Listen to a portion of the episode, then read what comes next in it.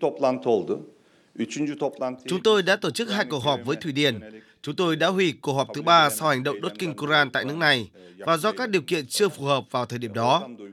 Sẽ là tốt nếu sớm tổ chức một cuộc họp mới tại Bruxelles, bởi vì Tổng thư ký NATO và một số đồng minh của chúng tôi đã nói rằng luật pháp đã thay đổi ở Thụy Điển và họ đã đưa ra tuyên bố rằng bây giờ Thụy Điển nên trở thành thành viên.